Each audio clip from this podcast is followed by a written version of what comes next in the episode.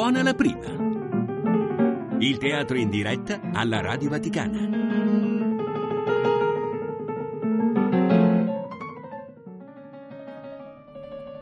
La festa dei bambini di Scott Fitzgerald. Interpreta Gaetano Lizio. Ogni volta che John Andros si sentiva vecchio, trovava sollievo pensando che la vita sarebbe continuata attraverso la figlia. Le trombe oscure del decadimento squillavano meno forte quando sentiva trotterellare i passi della bambina o ascoltava il suono della sua voce, mentre al telefono gli balbettava pazze frasi senza senso. Ciò accadeva ogni pomeriggio alle tre, quando la moglie chiamava l'ufficio dalla loro casa fuori città e lui si era abituato a considerare l'evento come uno dei momenti più brillanti della giornata. Boh, fisicamente non era vecchio, ma la sua vita era stata una serie di duri sforzi lungo una serie di ripide salite. E ora, a trentotto anni, dopo aver vinto le sue battaglie contro la salute malferma e la povertà, non nutriva che poche illusioni. Sì, persino i suoi sentimenti verso la bambina erano limitati. Lei aveva interrotto la sua storia d'amore piuttosto intensa con la moglie, ed era lei la ragione per cui ora vivevano in una cittadina lontana dal centro, dove pagavano l'aria di campagna con problemi senza fine con i domestici e con la faticosa giostra dei treni per pendolari. Era la piccola Edith, come simbolo preciso di giovinezza, che lo interessava più di ogni altra cosa. Gli piaceva prenderla in braccio ed esaminarne minuziosamente i morbidi capelli profumati e gli occhi dalle pupille di un azzurro color del mattino. Resole questo omaggio, John si accontentava che la bambinaia la portasse via. Dopo dieci minuti era la stessa vitalità della bambina a irritarlo. Aveva la tendenza a perdere il controllo quando il corso delle cose veniva alterato. Una domenica pomeriggio, quando la bambina, continuando insistentemente a nascondere l'asso di spade, aveva reso impossibile una partita di bridge, aveva fatto una tale scenata che sua moglie era scoppiata a piangere. Era stata un'assurdità e John si era vergognato di se stesso.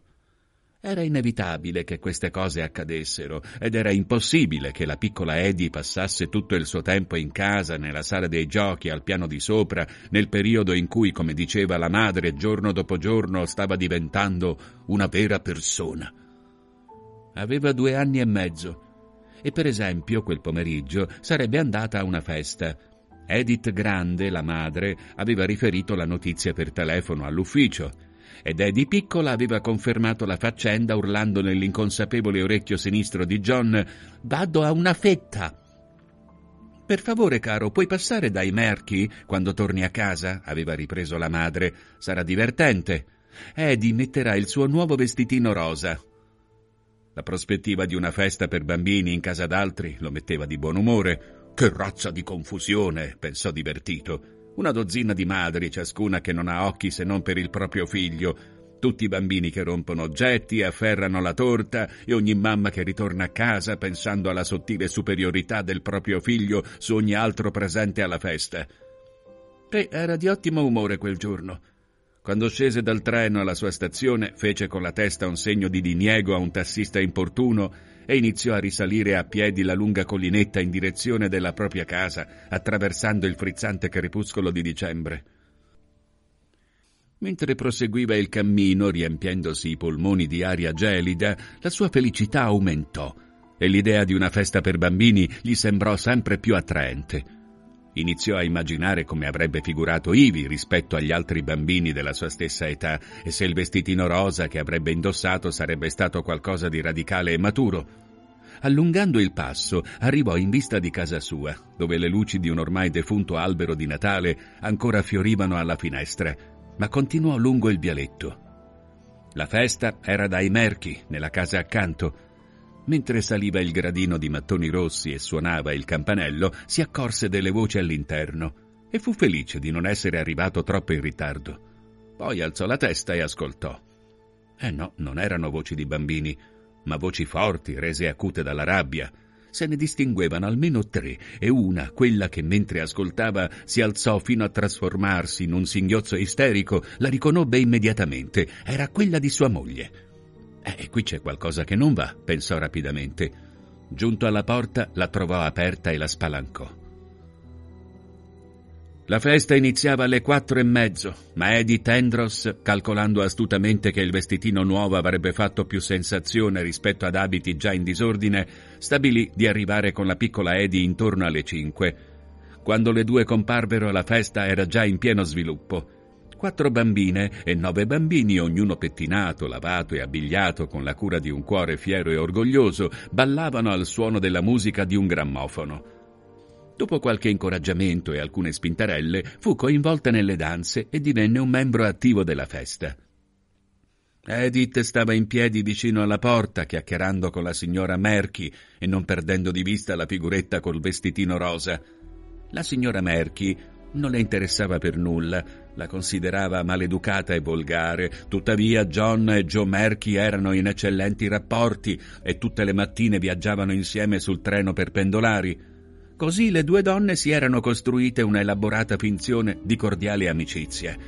Si rimproveravano sempre per il fatto che l'una non andava mai a far visita all'altra e progettavano sempre quel genere di feste che cominciavano con «presto verrete a cena da noi e poi andremo a teatro», ma le cose non andavano mai oltre.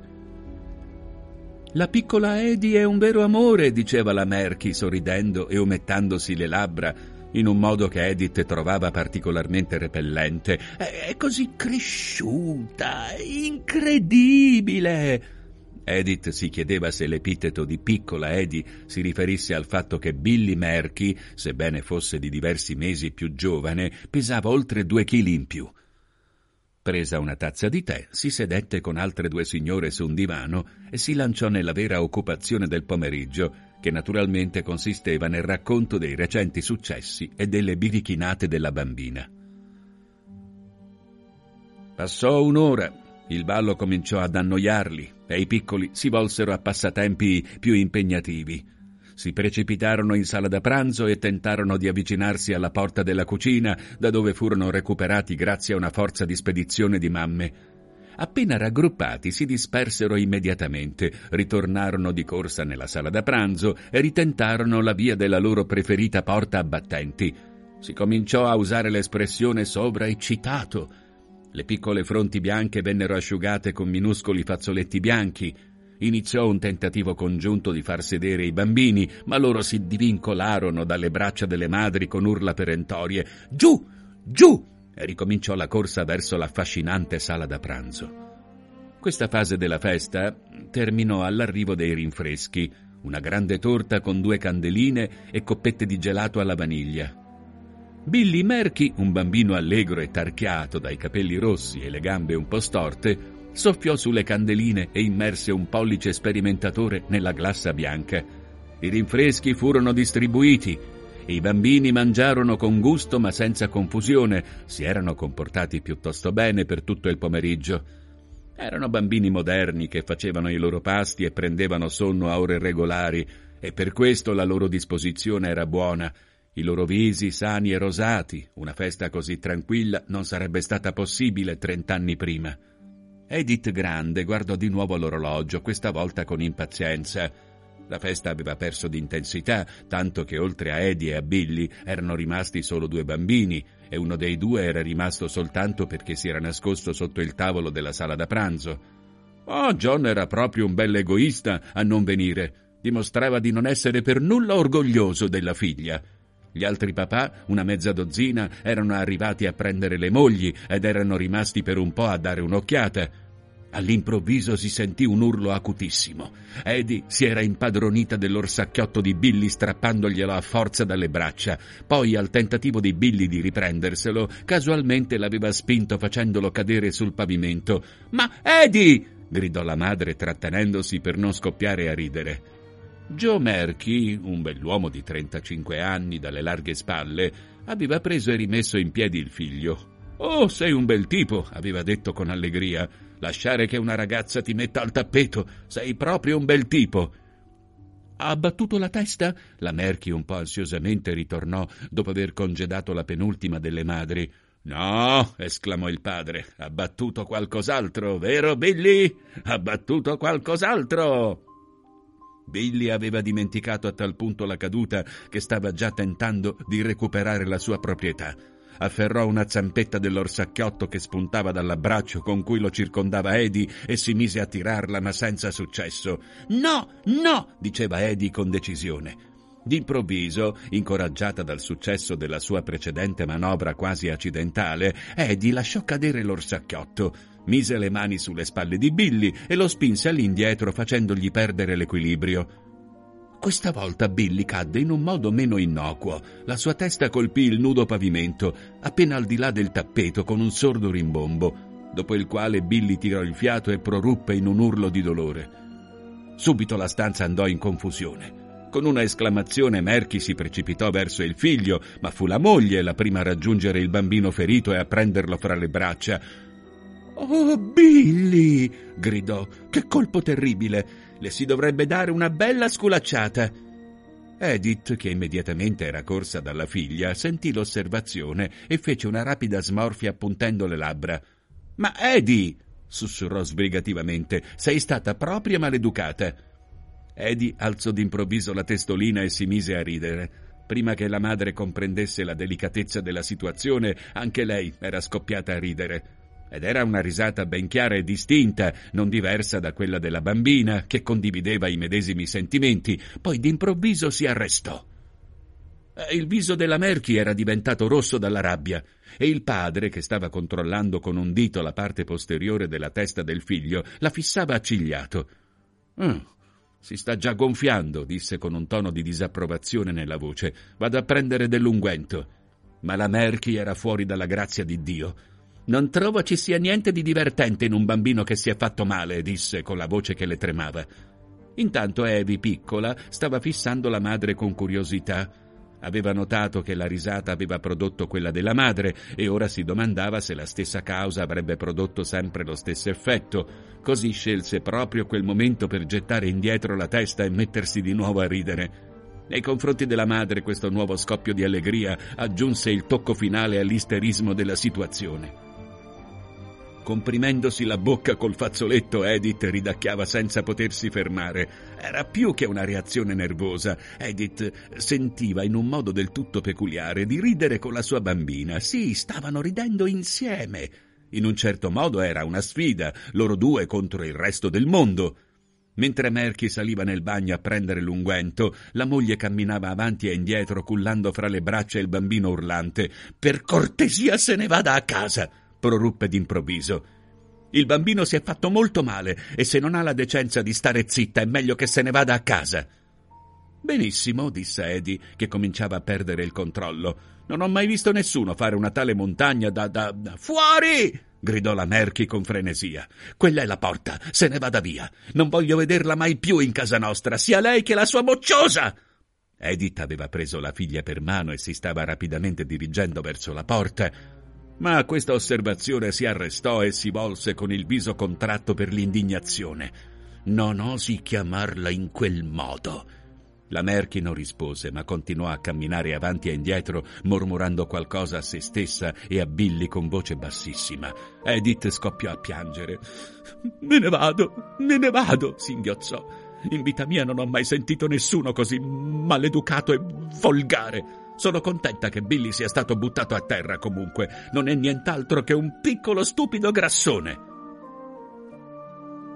Joe Merchi giunse ai piedi delle scale giusto in tempo per ascoltare queste parole. «Ehi, ehi, signora Andros!» disse seccamente. «Non vede che il bambino si è fatto male? Dovrebbe davvero controllarsi!» «Controllarmi?» esclamò Edith con la voce rotta. «Sarebbe meglio che lo chiedesse a lei di controllarsi. In vita mia non ho mai sentito nessuno così vo- volgare. Mi sta insultando!» Ora la Merchi era livida dalla rabbia. «Hai sentito che cosa ha detto Joe? Vorrei che tu la sbattessi fuori. Se non vuole andarsene, prendila per le spalle e sbattila fuori.» «E lei non osi toccarmi!» gridò Edith. «Me ne andrò immediatamente non appena riuscirò a, a trovare il mio c- cappotto.» Accecata dalle lacrime, fece un passo verso l'ingresso. Fu proprio in quel momento che la porta si aprì e John Andros entrò pieno di ansia. «John!» gridò Edith e si precipitò verso di lui con fare agitatissimo. «Ehi, ehi, che cosa succede? Ehi, dico, Che cosa succede? L- loro mi, mi stanno mi stanno sbattendo fuori, piagnucolò la moglie abbattendosi su di lui. Oh, lui mi aveva appena preso per le spalle per buttarmi fuori e voglio il mio cappotto! Ma questo non è vero, obiettò Merchi in fretta. Nessuno la sta sbattendo fuori, si rivolse a John. Nessuno la sta sbattendo fuori, ripeté. Che cosa intende dire con la sta sbattendo fuori? Domandò John bruscamente. In ogni caso, che razza di discorsi sono questi? Oh, andiamo, gridò Edith. Voglio andare, sono così volgari, John. Il viso di Merchi si oscurò. Edith aveva rovistato una poltrona in cerca del cappotto, mentre la Merchi la scrutava con occhi torvi e infuriati. D'improvviso depositò Billy sul divano, dove il bambino smise immediatamente di piangere e si rimise in piedi, e avanzando verso l'ingresso trovò rapidamente il cappotto di Edith e gliela allungò senza una parola. Poi ritornò verso il divano, riprese Billy e cullandolo fra le braccia riprese a scrutare Edith con occhi torvi e infuriati. L'interruzione era durata meno di mezzo minuto. «Sua moglie viene qui e comincia a urlare a tutti quanti o siamo volgari!» esplose Merchi con violenza. «Beh, se siamo davvero così orribilmente volgari, fareste meglio a starvene a casa vostra e soprattutto ad andarvene subito!» Di nuovo John sbuffò con disprezzo.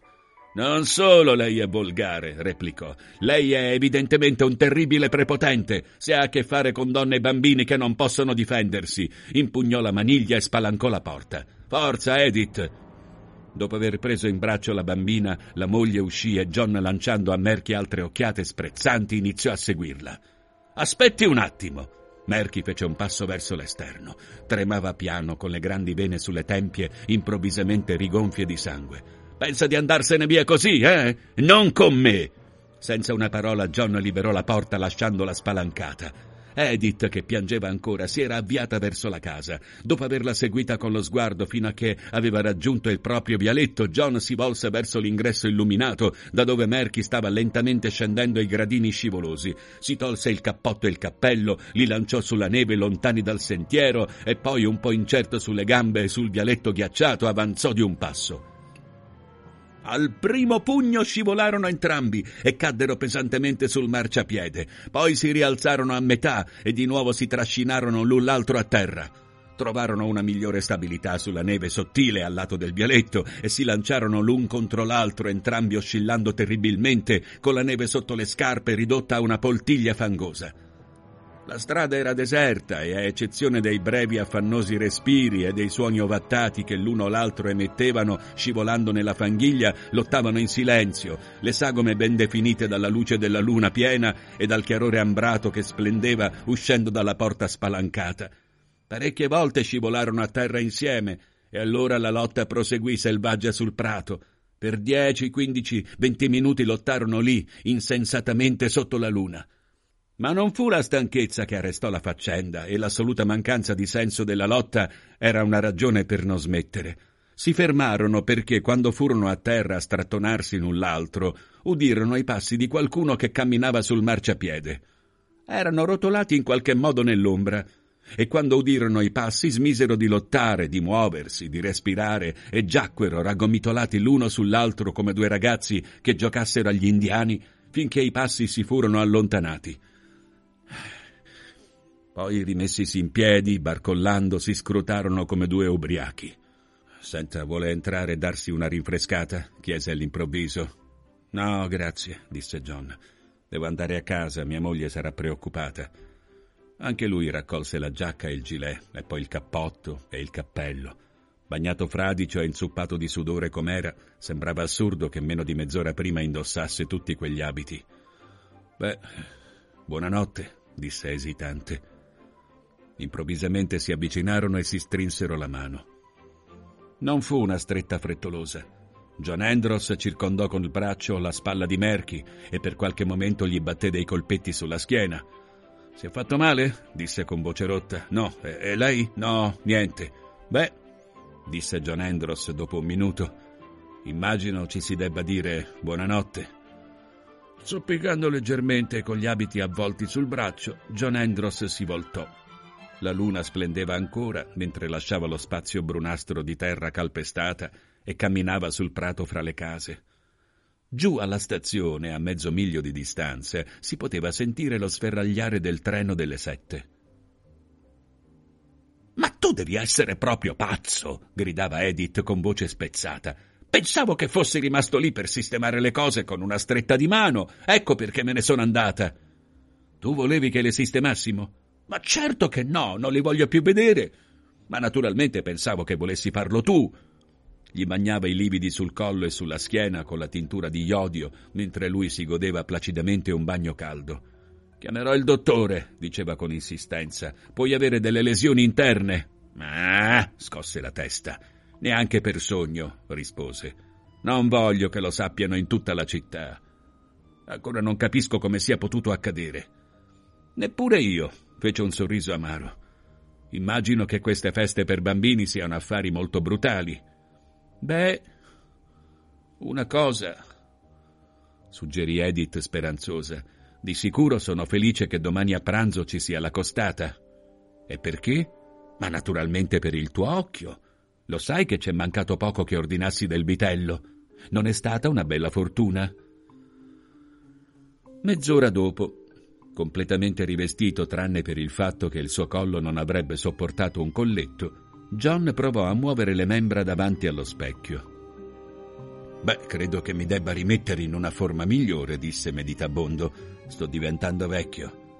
«Intendi dire in una forma tale che la prossima volta lo batterai?» «Io l'ho battuto», proclamò lui. «Almeno l'ho battuto tanto quanto lui ha battuto me. E poi non ci sarà una prossima volta. Non iniziare mai più a dare del volgare alle persone. Se c'è qualche problema prendi il cappotto e vattene a casa, capito?» «Sì, caro», disse lei conciliante. «Sono stata molto stupida, ora lo capisco». Usciti in corridoio, si fermò bruscamente vicino alla camera della bambina. «Dorme?» «Profondamente. Ma puoi entrare a darle un'occhiata, giusto per dare la buonanotte». Entrarono in punta di piedi e si piegarono insieme sul lettino. La piccola Edi, le guance rubiconde, le mani rosate strettamente intrecciate, era profondamente addormentata nella camera fresca e scura. John allungò la mano oltre la sponda del lettino e la passò con leggerezza sui morbidi capelli della bambina. «Dorme», mormorò con fare perplesso. «Naturalmente, eh, dopo un tale pomeriggio». «Signora Andros!» Il rumoroso sussurro della domestica di colore giungeva dal corridoio. «I signori Merchi di sotto vogliono vederla». «Il signor Merchi, lui è tagliato a pezzettini, signora. Ha una faccia come il rosbif. E la signora Merchi sembra tutta matta». «Ma che faccia tosta, inarrivabile!» esclamò Edith. «Digli solo che non siamo in casa. Per niente al mondo scenderei giù». «Ah, certo che lo farai». La voce di John era dura e determinata. «Che cosa? Adesso andrai giù e ciò che è di più, qualunque cosa dirà quell'altra, chiederai scusa per ciò che hai detto questo pomeriggio. Fatto questo, non dovrai mai più rivederla». «Ma John, io non posso». «Devi farlo. Ricorda soltanto che probabilmente lei odia il fatto di essere venuta qui, almeno il doppio di quanto tu odi il fatto di scendere giù». «E tu non vieni? Devo andarci da sola? Verrò giù fra un minuto». John Andros attese finché lei ebbe chiuso la porta dietro di sé. Poi stese le braccia verso il lettino e, presa la figlia con le coperte e tutto il resto, si sedette sulla sedia a dondolo tenendola stretta fra le braccia. La bambina si mosse un po' e John trattenne il respiro, ma lei dormiva profondamente e in un attimo si abbandonò silenziosa nel cavo del suo gomito. Lentamente John piegò il capo finché la sua guancia toccò i biondi capelli della figlia. «Ah, cara, cara piccola bambina», mormorò. «Cara piccola bambina, cara, cara piccola bambina». John Andros finalmente capì ciò per cui aveva lottato in modo così selvaggio quella sera. Ora lo aveva, lo possedeva per sempre, e per qualche tempo rimase seduto, dondolandosi avanti e indietro nell'oscurità.